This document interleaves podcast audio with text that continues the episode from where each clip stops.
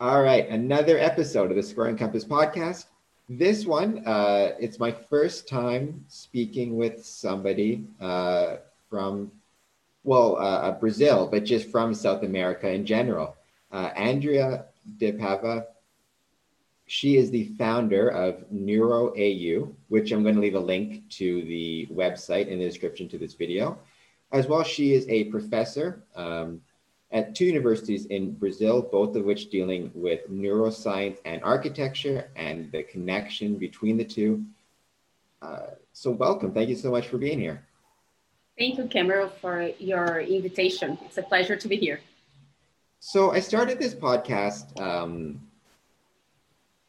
about a year ago, and I've had the chance to speak with numerous, not only Masons, but people who are connected to Masonic temples throughout the world.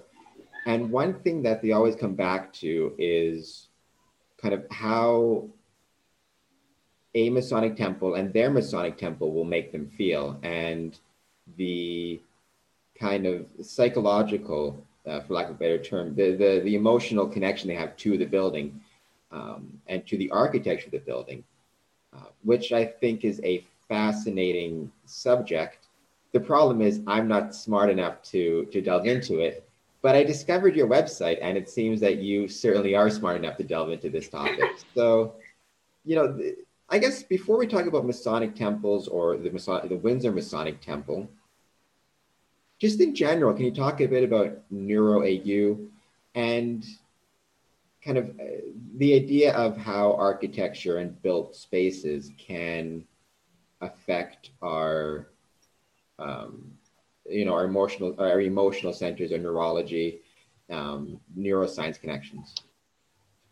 Okay, so I founded NeuroAU because this is, in my opinion, a very important topic, but yet it's not very known among architects. So now it's growing a little bit. But the main purpose of the website and the courses I offer is to disseminate knowledge about the links between neuroscience and architecture. And in my view, the main point of connecting these apparently different fields is to help us understand how the environment, the physical environment, can affect us. I know we are aware of some of the effects, but what studies in neuroscience have been showing us is that there is so much more than what we are aware of. For instance, some neuroscientists, they discuss that our conscious perception is less than 1% of all the rest that is happening in a subconscious level. So there is so much of our perceptions and behaviors and feelings, emotions that will be affected by the physical environment. So I think it's a very important link. And now there is a lot of talk about this topic. We have the Academy of Neuroscience for Architecture, which is located at the Salk Institute. In California. I've been there already a few times presenting my work. And yes, the main purpose of neuroarchitecture is, or neuroscience for architecture, neuroarchitecture is kind of the popular name for it, is to help us understand how the environment, especially the physical environment, because we have also the social environment, but mainly the physical environment, how it can affect us, our behaviors, our relationships, and so on. And one specific field inside of it that I have a particular interest in is short-term effects and long-term effects. So the amount of time we spend in one specific space will affect how it can influence us. So the more time we spend in a particular place, the more, or bigger the potential it has to create or influence us in a more enduring way. To what extent is the connection that human beings have to a built environment? I was wondering as I was looking through the website, do you think that there's an evolutionary link in the sense that as, way back in the day when we were, running from lions and things trying to eat us, shelter and environments were very important for our survival, and taking some of those things and then applying them in the way we build things. Is there a connection there? Yes, definitely there is. We usually say we divide our behavior and our, in a very macro view, our memories, we divide them in primitive behaviors or memories and learned behaviors and memories. So there is a great part of our behaviors that is influenced by primitive memories that have been recorded throughout our evolution. But of course, they are not the only ones influencing us. So also learned memories, learned behaviors after we are born. And then we are also influenced by both of them. So there are many studies showing, for instance, how nature can affect us in a very positive way. And now that we are living each time more detached from nature, close in our apartments, how it can create negative effects for our, not only psychological health, but also physical health and well-being in general. So this is one example. If we think that we evolved through so many years living in a natural environment, and it's so short the time, the years that we've been spending in cities, and especially now with internet, so we don't even need to leave our homes.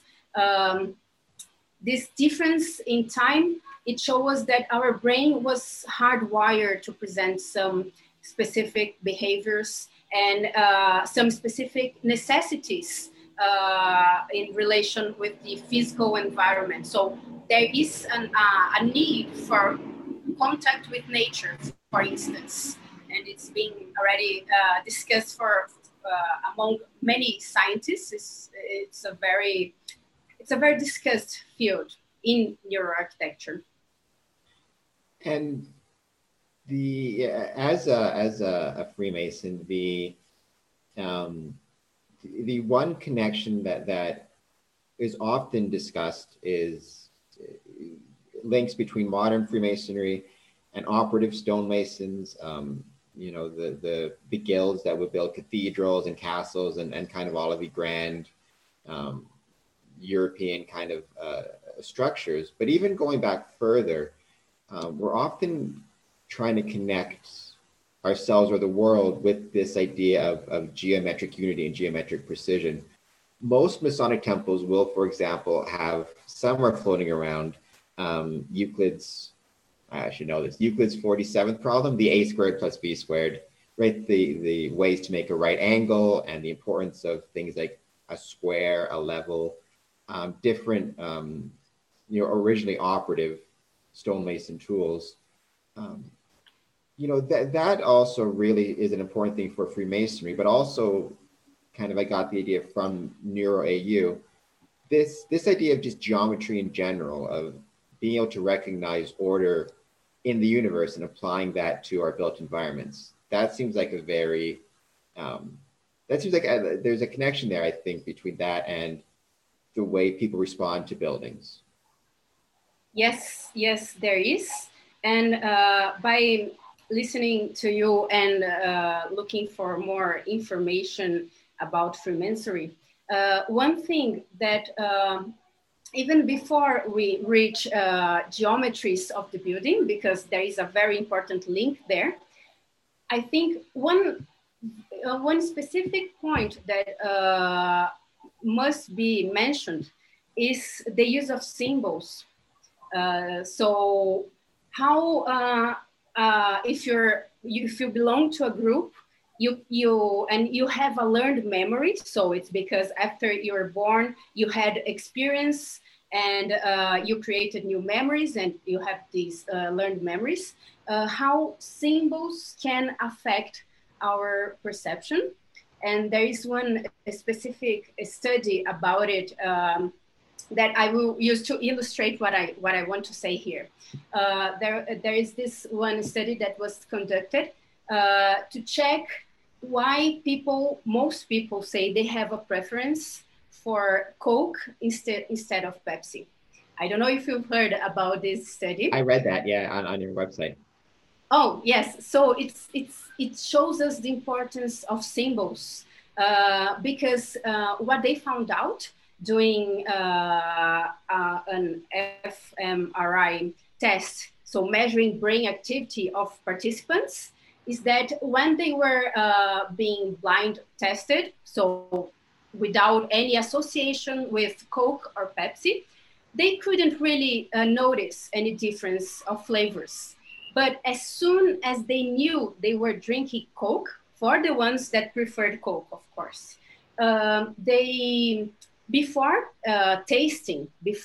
swallowing it, their pleasure circuit in the brain was activated just by listening to the word Coke or by seeing the logo, for instance, which is a symbol. And so it shows us how our perception can be influenced. It's not only about the taste, because before people tasted, this pleasure circuit was activated. And this was the main reason scientists concluded that made people perceive the savor, the flavor differently. So when you use so many symbolic features in architecture or in drawings, for instance, you are also dealing with that, and you also have this power of conducting or inducing perception through symbols. So, and you mentioned this square shape, and one thing that really caught my attention when I saw the Windsor Masonic Temple tour was the layout of some of the rooms, especially the red and the blue rooms. Not only the shape of the room, kind of square or as a rectangle, but the layout of how people sit in the room. It's not like a common theater that everyone is sitting here and there is a stage over there. And the layout can influence how we relate to each other. So there is this very famous quote by Winston Churchill, "We shape our buildings, thereafter they shape us." And when he said that, he was discussing when they were going to rebuild the British House of Commons. And they were deciding about the layout. And what he was defending was to keep the layout. It's kind of similar, not exactly similar, but it's kind of similar to the rooms at Windsor Temple, because people sit kind of one in front of the other, like it's not everyone in one side and the stage is in the middle.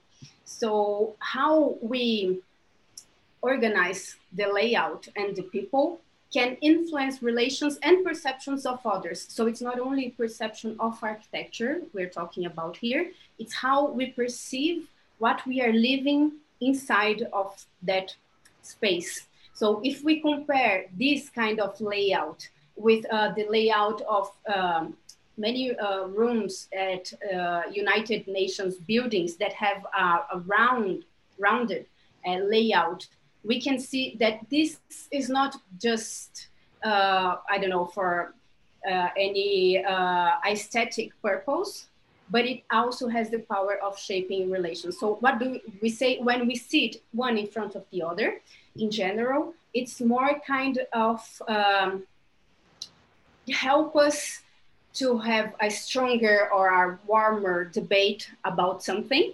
If we are in a rounded space, it's not so confronting the layout. So people tend to have discussions that are not so accurate, so warm, I would say. So this is one example of the layout shaping behaviors and shaping relationships of people. And it caught my attention because both rooms, they have this very particular choice for layout. Yeah,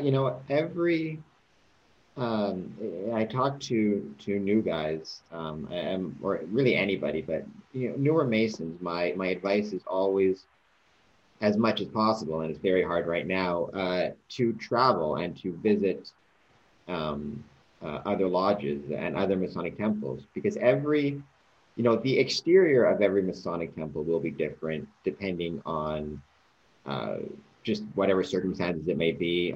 In a smaller town, it may be a rented space above the local pub or bar, and in a larger city, it may be its own building owned by the lodge. But every lodge room itself within a temple will have that same basic layout. You'll have an altar in the middle. You'll have seating on the north and south sides, and then the officers sitting, east, south, and west. Actually, I had a gentleman on the show, William Moore. He's a professor at Boston University. He did a study on Masonic temples in New York from 1870 to 1930, which is kind of the major boom time in Masonic growth. But yeah, he talked about that a lot, about the way in which people are situated, because they're all... He said, unlike, many churches, for example, where everybody is facing the priest or the, everybody's facing somebody who's meant as a conduit between the higher power and the congregation. In a Masonic lodge, everybody is facing the altar where a holy book will be sitting. Often doesn't have to be oftentimes a Bible, but it can be a Quran or an eagle feather for First Nations or a Torah, because there's not meant to be a conduit. It's about the particular brother's relationship with the higher power or the supreme being, kind of as he sees it. But yeah, that's the thing I talked a lot about with William Moore. So it's neat that you also saw that. It's kind of one of those cool consistencies. Mm-hmm. Yes, and another point that I was going to make, because you mentioned that depending on the size of the community, they will use their own building, or they will have, some specific place in a pub or somewhere else. And there is a very important link that is not yet so discussed among people studying neuroarchitecture, which is the link between memory and spaces. So because you have your own building and you are always using the same spaces, it can be the red room or the red lodge or the blue lodge, but even so, it's all they all belong to one same building, and whether one or the other, you will be in one of them. So this will not only affect how we record new memories, but especially how we retrieve memories about past meetings we had. So there are studies showing that if I'm having classes about a specific subject, and then I am tested about it in the same classroom, I tend to have a better performance than if I am tested in a different room, in a different place, because the space will affect our ability to retrieve memories. So if we're having our 3rd, 10th, 20th meeting in the same building, in the same room inside this building, it's easier for us to create a shared memory and to access this memory each time we're going back to the room or to the building.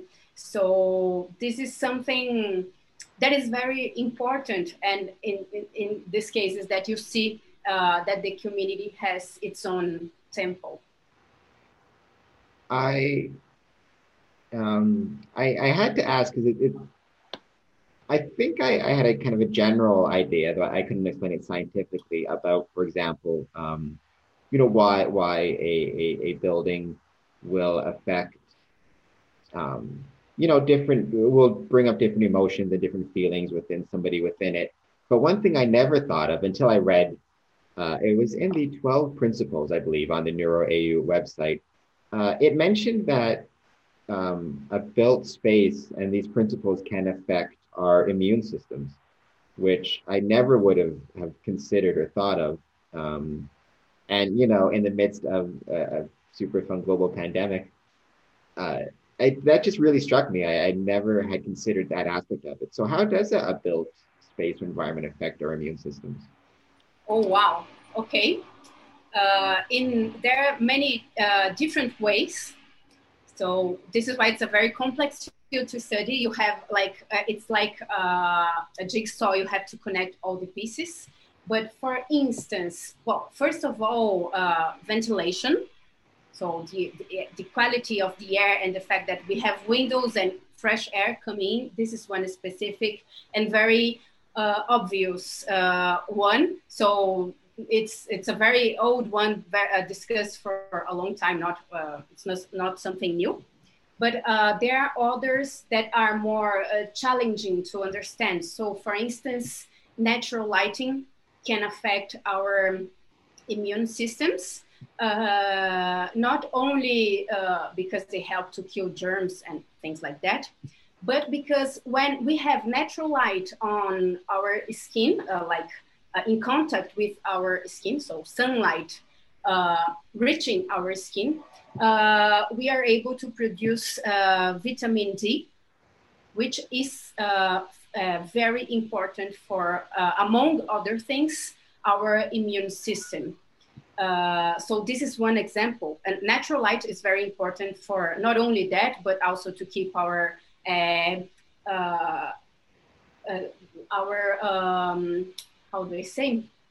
circadian rhythm, which is our biological clock working properly. So we are able to sleep at night, and sleep affects our immunity. So if I don't have the proper lighting during the day, or during the night, the dark at night, I might not sleep well. So there is kind of, it's not a direct effect of architecture, but it's still influencing us, because if architecture or the environment affects the quality of our sleep in the long term, not one night, it's okay. We will be in a bad mood. We won't be able to produce as well as we would if we had slept, but it's not such a big deal. But on the long term, that's why I like to study time in relation to architecture. On the long term, this can really be a problem to our immunity. And I would say the third element I mentioned ventilation, lighting, nature. I mentioned previously, and there are also studies showing that people recover fast when they are in a hospital if they have a window with a natural view instead of a window with a view to the city or to a wall. So there are many studies showing that looking at nature, that listening to sounds of nature can affect our stress levels and also can affect our health, and even our perception of pain can change if we are looking to natural sites. And the last element I would say is enrichment.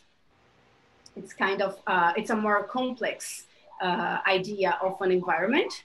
But there are many studies showing that enriched environments can help our brain to be stronger and healthier by stimulating new connections between neurons. But what do I mean by enriched environments? They have some particular features together. So specifically, they have opportunities for physical exercise, so movement. It's not just the gym that I'm talking about, but the layout of a room can make us, I don't know, stand up and walk to the toilet or walk to the kitchen and walk larger distances or shorter distances, depending on the layout. And this affects our health. Walking is very important for our body and for our brain. And also another feature from enriched environments, not only opportunities for our body to exercise, but also multisensory stimulation. So stimulation for all the senses. Sometimes we think of architecture, we only think of images because we are in a very, in a time that we are valuing so much pictures because of Instagram and especially Instagram, but our experience of the environment is multisensory. So, and when we have this opportunity of being stimulated in all our senses, this is, and together with stimulating our body in exercises and a few other features together, they make this what the scientists call enriched environments. And they can influence our brain and our neurons to improve their connections. And on the opposite side, an impoverished environment. So you mentioned the pandemic, and we are living inside our homes like most of the time. So even if we live in a very nice home, still we don't have novelty. And novelty is very important to keep our brain stimulated. So I was saying the positive side of enriched environments, it's good for the connections between neurons. And the negative side of impoverished environments is that it also can influence the connections of neurons, but in the opposite direction. So we can lose connections or weaken connections.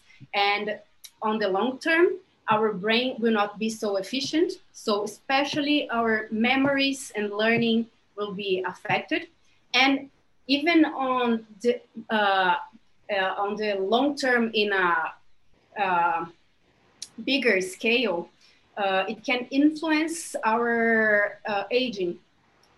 So our cognitive abilities while we are aging. So we can have a healthier aging and with a better brain, better functioning brain or not, depending on the environment we've been spending our lives. So I think these are some of the ways that the environment can affect our immune system and our health in general, and not only behavior, not only the faster effects that we can imagine an environment might cause.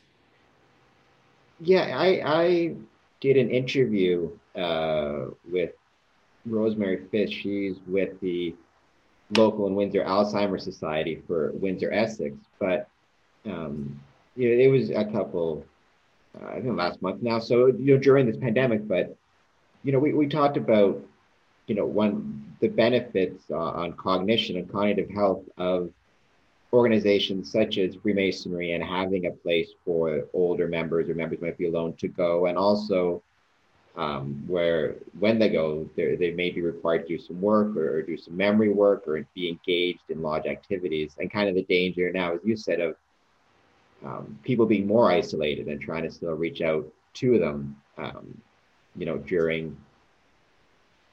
during these times. The lighting and stuff you talked about was interesting.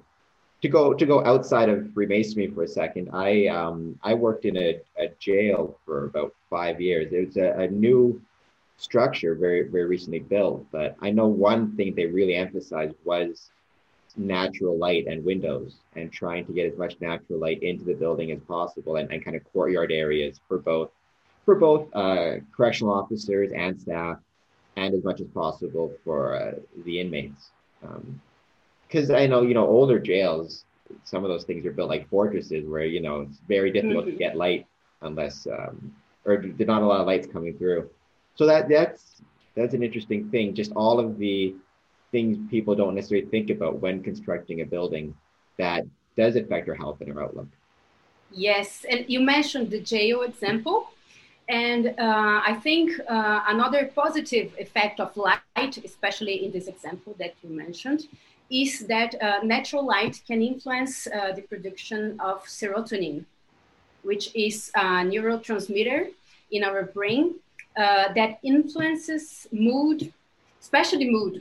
So, and if we lack serotonin, we might develop depression. It's higher the risk of depression, especially in colder countries. There is the seasonal disorder that you have. People tend to have during winter because of the lack of sunlight.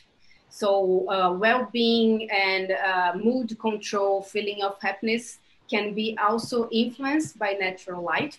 So not only when we design buildings, we have to consider these points, but also even if we are not architects nor designers, but if we have this knowledge, we will perhaps make a better use of our buildings. So now in the pandemic, I see many people working with their windows and curtains closed. So no natural light entering the room, but perhaps if somebody told them how important it is, at least for a while during the day, not the entire day, they would make a different use of the building. So that's why I think we should discuss this not only among architects and scientists, but also among everyone that uses any kind of building. So it's useful for everybody, I would say. Absolutely. I think most of us still don't recognize the effect of a built environment, whether it be our home or our city, can have on us. We may understand kind of general feelings of nostalgia, or we like a place, or we like how it looks, but the actual, neuroscience connections, I don't think enough of us pay attention to. One thing I talked about with Professor Moore, which I'd love to get your take on, is he discussed a Masonic lodge room in particular, because a Masonic temple, like the Windsor Masonic Temple, will have lodge rooms, but also spaces for the public and a learning center and a lot of different areas. But a lodge room, which is where Freemasons will meet and hold ceremonies and business meetings, he described it as a mythic space when it's designed, meaning it's meant as a space that is supposed to be, he said, outside of normal space and time. The theory being, if I'm in a lodge room in, say, Brazil, I should be able to, even if I don't understand what, the ritual work's being said, or if it's a different language, different continent, different time zone, I should still, when I wheel into it, be able to recognize the room itself and be able to have a sense of home and continuity between that one and Windsor. And I've certainly had that feeling. I've been lucky enough to visit numerous Masonic temples and the lodge rooms within the temples. And even if it's a different country, a different time zone, a different language, you still kind of feel like, okay, this is, the outside the world is separate. And this is, my home as much as Windsor, as much as anywhere else. And that, I think, goes to kind of the standardized layout that is supposed to be in every lodge room. Everything should be facing a certain way, and the master should always be in the east. So I guess just that idea of a Masonic lodge room as being kind of a mythic space, or a space separate from whatever's happening outside of the four walls. I saw, I don't know any other, I only saw Windsor Masonic Temple, so I don't know any others to compare it with. But there were many features that were really interesting in the sense at the Windsor Masonic Temple. So the first one is the color. I don't know if every Masonic temple has the red room or the blue room. But this is a very strong element in many senses.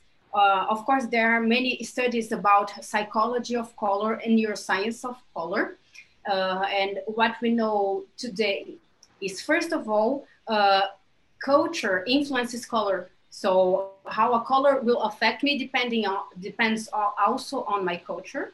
So a blue might have a specific meaning for me here in Brazil, in São Paulo, or working as an architect. And blue or red in a different culture can mean something completely different, can mean, I don't know, Valentine's Day or war or communism. So many different ideas connected to color. So, okay, there is this cultural influence. But apart from that, I think one of the first questions that you made to me was about primitive memories or primitive behaviors that were hardwired during our evolution. And one of them is our reaction to some kinds of colors. So there are studies showing that warmer colors, they might activate our sympathetic nervous system, and colder colors such as blue, might activate the parasympathetic nervous system. So what does that mean? Warmer colors such as red, affecting the sympathetic nervous system. The sympathetic nervous system makes our bodies and brain more active. So when we are more stressed, not only the negative stress, like chronic stress, but if I am more awake, paying attention, I have more activity of this system. On the other hand, if I am more relaxed, about to go to sleep, I have a higher activation of the parasympathetic nervous system. So one is associated with relaxation and the other with stress, attention, and awakeness. So the two rooms with it's not just a delicate blue or just one detail in red. It's the complete room using those colors. So this is something that really changes how the room might affect us. It's a very strong use of blue as maybe a relaxing color and red as a more a color that activates us. So this is one thing that make them really special in some way, really unique.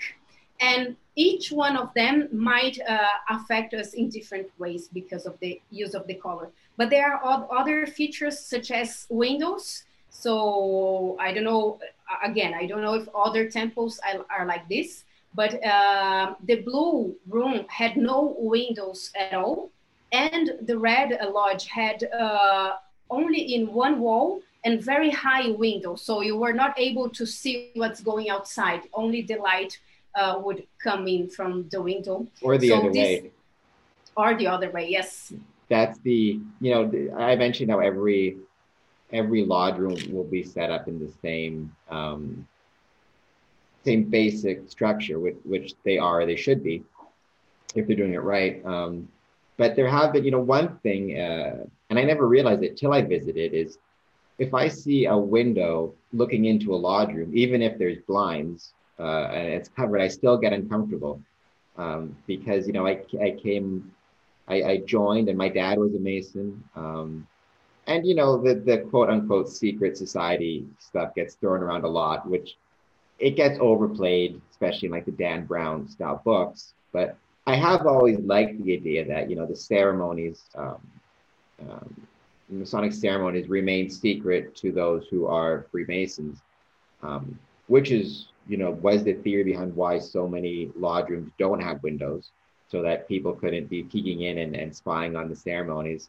So it's funny you bring that up because, yeah, I remember visiting, I think it was in Chicago, or not Chicago, but and I remember I was sitting in a lodge room that had a window, and I remember I kept looking at that window, not being very, very uncomfortable with it being there. Despite, I think we were on the second floor, so who's getting a ladder, but still. it's, yeah, the windows. And that's something that we've talked about with others, kind of the lack of windows, another way to separate the lodge room from the world outside and make it a place unto itself. Yes, and as you mentioned, the lack of windows help that people from outside won't sneak and, I don't know, try to spy or see something, but also it will influence your experience during a ceremony because you will feel safer without the window. As you mentioned, you were on the second floor, but still you were uncomfortable because of the window. So it also has to do with the feeling of safety inside of the building. Of course, because it has this particular use, it's not for all the buildings, but in this specific case, it's a very strategic solution. And I would say another point that was really interesting, I think, was the ceiling height. As I could see from the blue room, the height of the ceiling was lower, and the red room, it was much higher. I don't know if it's just an impression.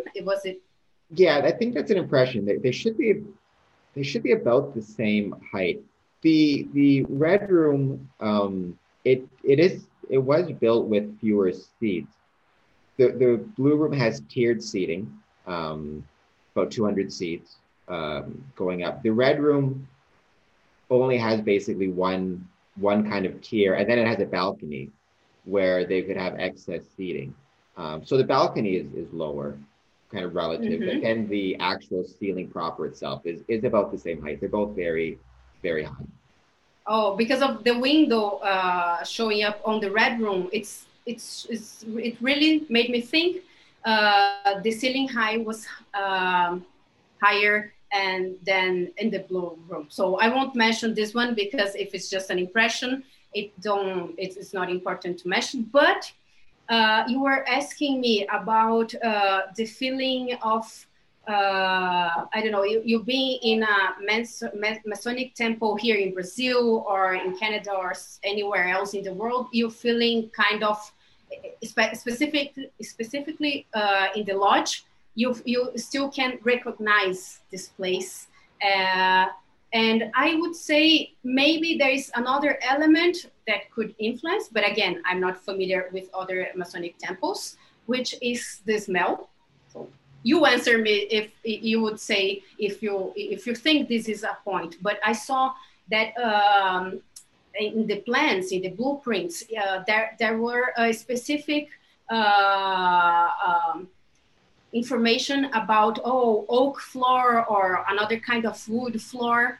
And even if we are not consciously aware of a smell, the smell of a room, the smell is our most primitive sense, and it has a great influence on our territoriality and feeling and our memories and the feeling of safety.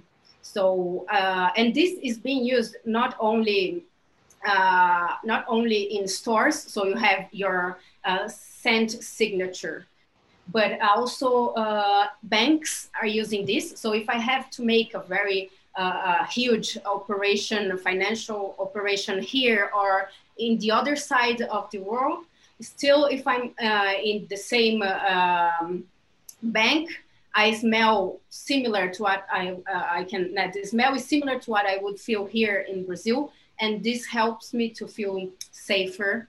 Hotels are also making use of this. So even if you're sleeping in a very different country, different culture, and so on, because of the smell being familiar to something from your own country, this will also influence your perception of the whole experience, not only of the hotel or the bank, but of the whole experience. It will influence your behavior and perception. So maybe, I don't know, the smell of the room, the use of materials, even if it's not a very strong smell, like something that is that it's clear that someone added with a purpose, but because materials are similar, this smell should be also similar, especially with no windows.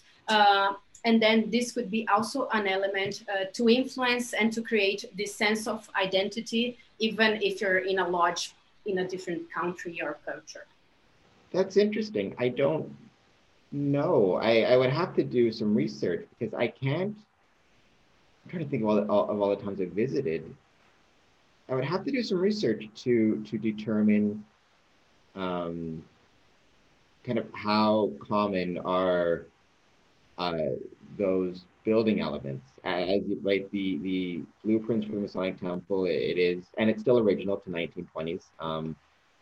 Maple, oak, marble. What's it called? I can never remember the terrazzo flooring.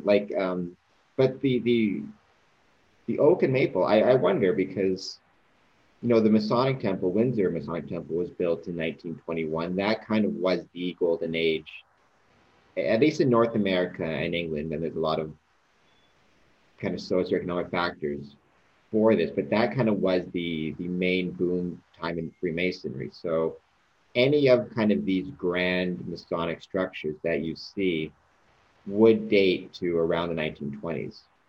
So I don't know if we were all limestone is very, if we're all using the same materials, since we're all building around the same time.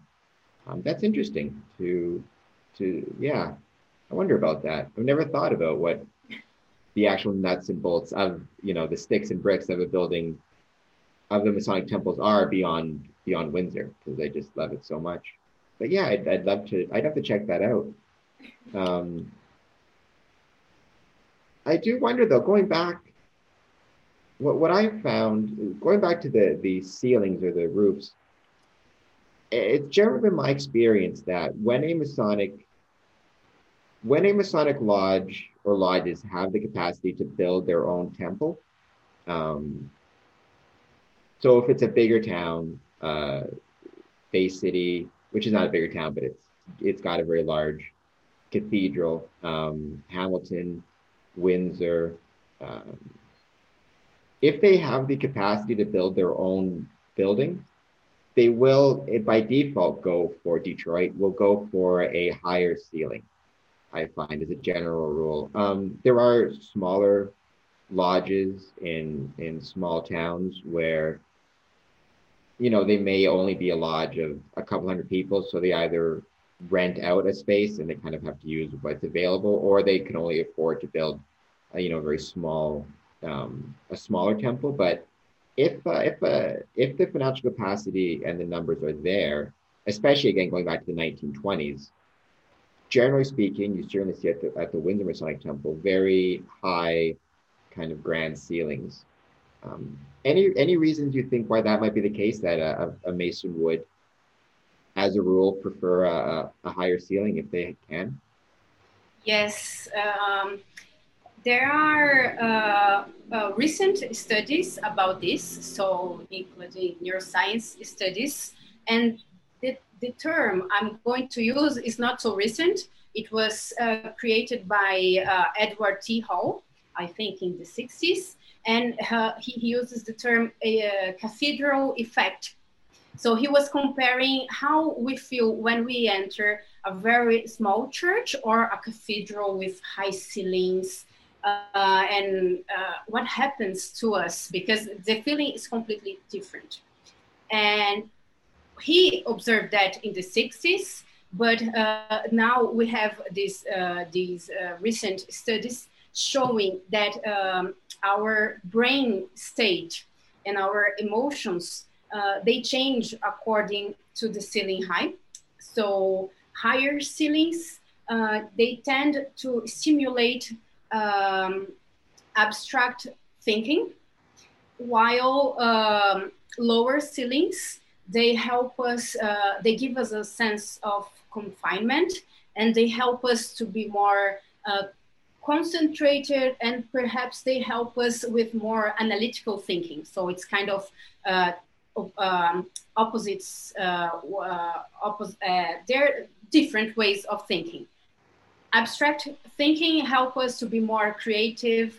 It influences our imagination, and lower ceilings with the sense of confinement analytical thinking, we will be able to, I don't know, concentrate more in specific things and not this holistic view that the higher ceiling can help us. And this is used in stores, for instance, to influence our perception. So there are studies showing that people tend to pay less attention to how much they are spending when they are buying in stores with higher ceilings.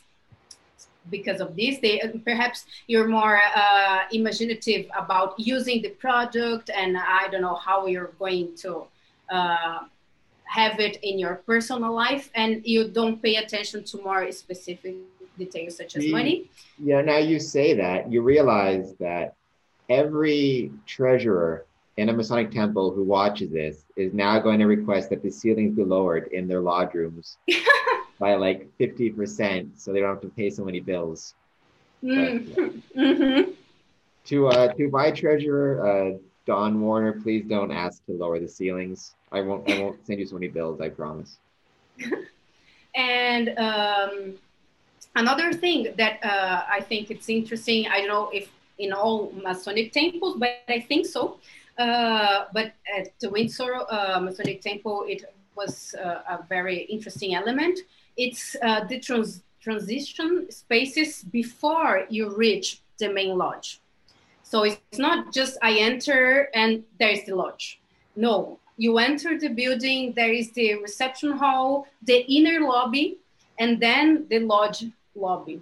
So there is, I should say, a concern about building the experience, not only the building, but constructing the experience people will have there. So it's kind of a way to warm up the brain. So you arrive for a ceremony there, but you arrived from your work, so you're stressed, you're thinking about your boss or, I don't know, the traffic, and you're not really all prepared to the ceremony you will attend to. So these transition spaces, they will help to prepare you to forget about the boss, forget about the traffic, and finally, when you reach the main lodge, then you will be more prepared. Your brain will be more warmed up for the ceremony. And this is something that it's being really discussed not only in architecture, but the importance of warming up the brain for any activity we will have. There are discussions about, for instance, one negative effect of home office while we are during the pandemic. There are many people saying, I don't waste time in the traffic, but still I am not producing as much as I would if I had, if I were at my office. And one reason for that is being discussed is that the time we spent preparing ourselves and go in the traffic or in the underground or bus and going to work, it was some kind of warming up for us for when we reach work, we would be more prepared to start something, an activity, and then really focus on that. But if I'm home, I just had breakfast, my family is discussing with me, and I'm also here trying to work. And this lack of warm-up activity or routine, this can influence our emotions and even change not only our performance, but also our perception. So emotions, they act like a filter. Like if I change the lens of my glasses for pink, and I would see the word pinker or darker, and I would see everything darker. So if I am arriving at a ceremony thinking about a problem I had with my boss, perhaps this filter will be a little bit darker than it should. And then the attention I will pay and the way I will perceive the ceremony, the people I will meet will be different if I had a better experience previously. So transition spaces, they help to align and to neutralize kind of the emotional state of the brain so that you will, I don't know, be in a neutral state to pay attention and perceive whatever is happening inside the building. And the, you know, that also goes back to the windows discussion before, because the antechamber rooms before you go into the lodge room itself does have either three or four large windows, three windows, and then the courtroom has a window too, and they all face the front facade where the antechamber is in the western part of the building. We normally meet, primarily lodges tend to meet in the evening, with exceptions. So, we're arriving there, especially in summer, right? When we get there, usually the sun is shining right into those windows. So you go from the antechamber with the windows and the sunlight into the lodge room itself, where, as it should be, there are no windows. It is another kind of transitional element to go from kind of connection to the outside world to the lodge room itself. Mm-hmm. Yes, definitely. And even you mentioned the lack of windows, but also I saw a video of your YouTube channel where you were talking about the columns in the front of the building. Even though there are these columns, you can see that they are not detached from the wall in a way that you have a perception of transparency of the building, of being inside and outside at the same time. It's very specific. You're outside, or you're passing through the door and you're inside. So to make this transition very clear, although there are transition spaces inside for the ones that can enter, but from outside, you're just outside. Absolutely, yeah. One thing I worry about, though, with, I suppose, any organization, but I think Freemasonry can have this, and it may connect to neuroarchitecture and our relationship to buildings. If somebody, my concern is if somebody spends, myself, I'm trying to fight this tendency, but you spend enough time in a building that you love, it can be very easy to, I worry that sometimes you get stuck in a rut in terms of how you view the building or what is possible for the building, or new ideas. Because if you've only ever seen a room or building used in a certain way, new ideas and thinking outside the box, the example, because I love anything scary, which we'll talk about in a second.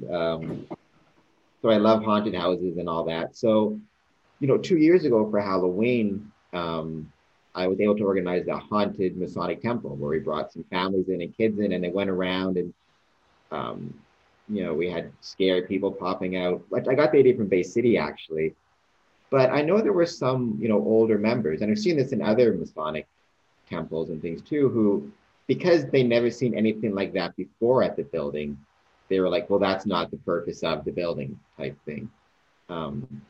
And I know you talked about how the length of time in a building will affect a relationship to it. Is it ever possible, and I guess, do you have any suggestions to, the danger of not being able to see, try new things, or becoming very static in a building because you get so used to seeing it only as X and not thinking about outside the box possibilities? I think there is one positive thing about using the building most of the time in similar ways, that is creating tradition. So this is one thing that is really important in this context. But another very important element when we have a routine or a tradition is to sometimes be able to break it. But it's only very special if it's sometimes. If we're always breaking tradition doesn't exist anymore.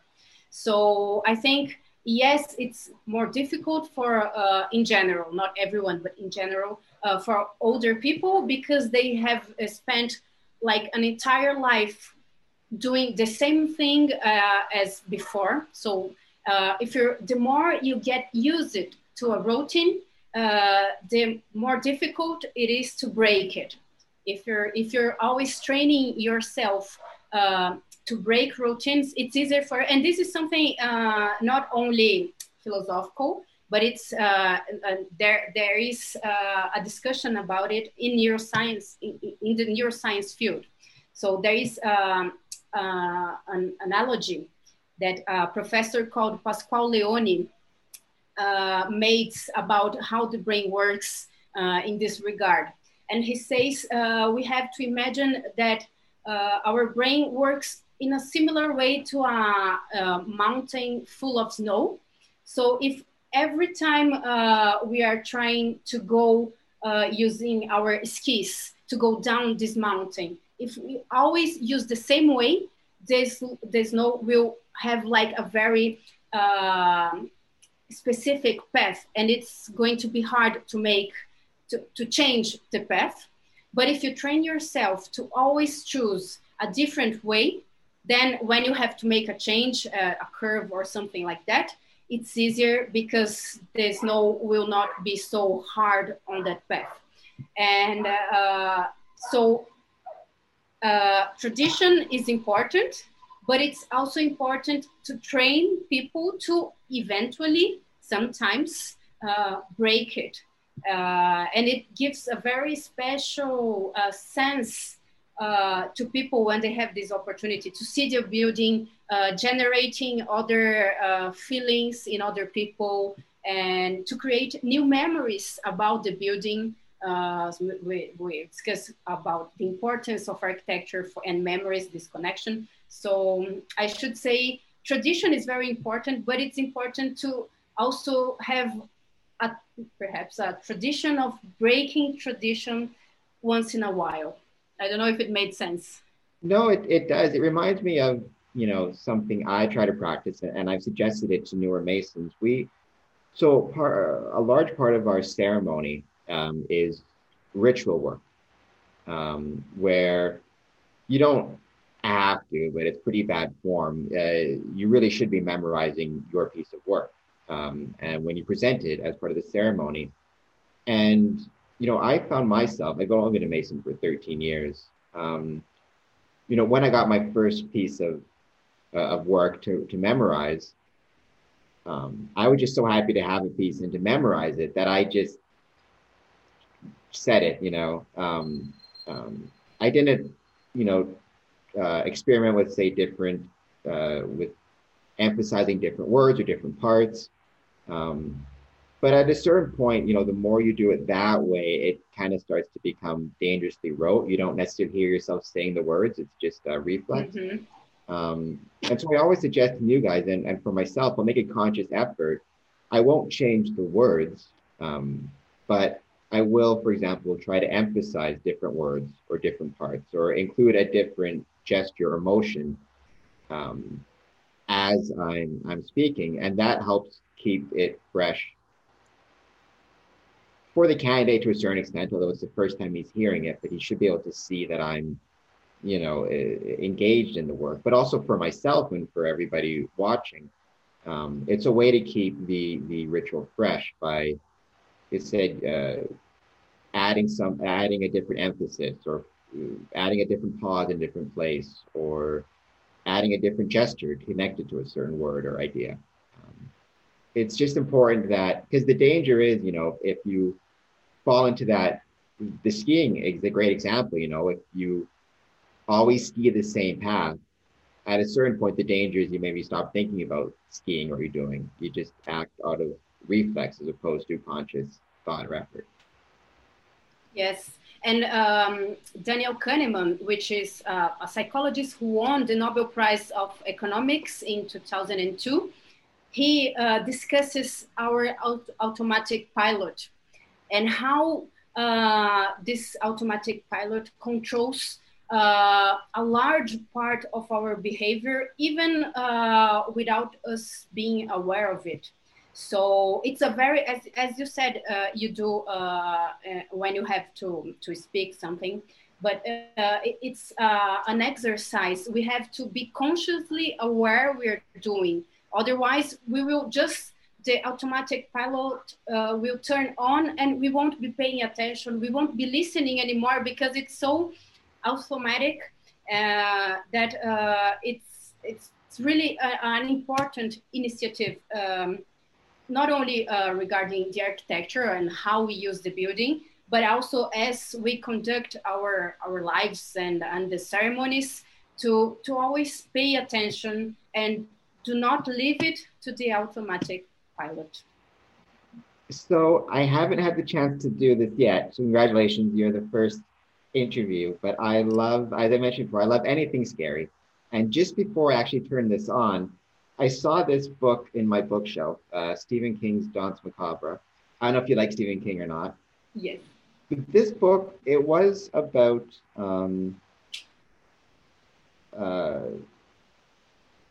I just lost the page. I had it a second ago. About other horror fiction. And one thing that he talked about was a book called The Haunting of Hill House. It was actually turned into a movie. I forget when. But it was written by Shirley Jackson in the 50s, I think. Anyways, I want to read this part and get your thoughts on it, because when else will I get the chance to bring this up? But it's about a place called Hill House, and it's haunted, I guess. But here's the description. Stepping into Hill House is like stepping into the mind of a madman. It isn't long before you weird out yourself. No human eye can isolate the unhappy coincidence of line and place, which suggests evil in the face of a house, and yet somehow a maniac juxtaposition, a badly turned angle, some chance meeting of roof and sky, turned Hill House into a place of despair. The face of Hill House seemed awake, with a watchfulness from the blank windows and a touch of glee in the eyebrow of a cornice. Eleanor shook herself, turning to see the room complete. It had an unbelievably faulty design, which left it chilling in all the wrong in all its dimensions, so that the walls seemed always in one direction a fraction longer than the eye could endure, and in another direction a fraction less than the barest tolerable length. This is where they want me to sleep, Eleanor thought incredulously. What nightmares are waiting? Shadowed in those high corners, what breath of mindless fear will drift across my mouth? And shook herself again. And then Stephen King goes on to just mention, we see a horror story developing here that Lovecraft would have embraced enthusiastically had he lived long enough to read it. HPL was struck by the horror of wrong geometry. He wrote frequently of non-Euclidean angles that tortured the eye and hurt the mind, and suggested other dimensions where the sum of a triangle's three corners might equal more or less than 180 degrees. Contemplating such things, he suggested, might be enough in itself to drive a man crazy. So we've talked about kind of the, or in my case with the Masonic Temple in Windsor, the positive feelings that can come from a building. But this is more looking at the kind of negative effects of poor design or faulty design, or in this case, supernatural design. But I had to bring that up just because I thought, you know, I think it's easy to recognize the good feelings that come with properly built design things, but the dangers of when we don't take those things into account, and the negative results of not thinking about our neurological responses to buildings. Yes, I'm just writing because then I won't forget what I want to say. No worries. One thing very important that you just mentioned is that we have, sometimes we pay attention to what is good to us, but we don't really pay attention to something that in some way might be harming us or be nocive to us. And we have this tendency of accepting spaces surrounding us. And I think this is very complicated because I know we can hire an architect to change our building, but this space belongs to us even if we are not architects or designers. And we have to question how is it working for us? Is it really that good? We don't need to hire anyone. We can change. I can change the layout of my room. I can paint the walls. I can bring a plant and I can change, I don't know, my chair to be next to the window. So I think we should be more critical about the spaces we occupy, especially now during the pandemic and our homes. They are really, I know social isolation is affecting us. The fear of the pandemic is affecting us, but also being always in the same place, a place that was not designed to be a school and an office and a home all at the same time. This is really something complicated and we need to discuss it more. And while you were reading about the angles of this space and we discussed about the shape of spaces, it reminded me of a very famous study that showed a specific area in the brain. It's called amygdala. It's a very small area, kind of next to the center of the brain, and it's responsible, among other things, it's responsible for detecting threats. So whenever we detect any kind of threat, it will become more activated. And in this famous study, the scientists showed to people shapes of objects, rounded objects, and objects with too many corners and points. And the amygdala was more activated when people saw sharp points pointing to them. So even though they were not consciously aware of it, they were not like, oh, I'm uncomfortable. No, I'm okay, nothing different. But if you measure brain activity, you can see that the brain activity is changing and people were not aware of it. So yes, the shape of a space can change the brain activity and result in changes of behavior and perception, even though we are not consciously aware of that. So yeah, I think it's it connects to all the ideas we were discussing here. So I think it's a very nice study to mention. It's very, very cool. If people, I'll leave a link down in the description. But you mentioned, you're the founder of NeuroAU. You have courses on these subjects. If people want to get in touch with you or learn more about NeuroAU, where do they go? All that good stuff, social media, all that jazz. Okay. I have an Instagram, a NeuroAU Instagram. It's NeuroAU. And I also have my email on my website. It's neuroau.com, my website. And my email is Andrea at neuroau.com. Perfect. And I'll, remind everybody, like, subscribe, comment to this video, give me money on Patreon, all that good jazz. I'll also mention, since we've been talking about it, I do organize virtual tours of the Masonic Temple, Windsor Masonic Temple, for it can be for anybody, but certainly it can be also for classes or architects or any of that type of stuff. And also, if anybody watching this happens to ever get the chance to be in Detroit, the Detroit Masonic Temple runs tours of its building.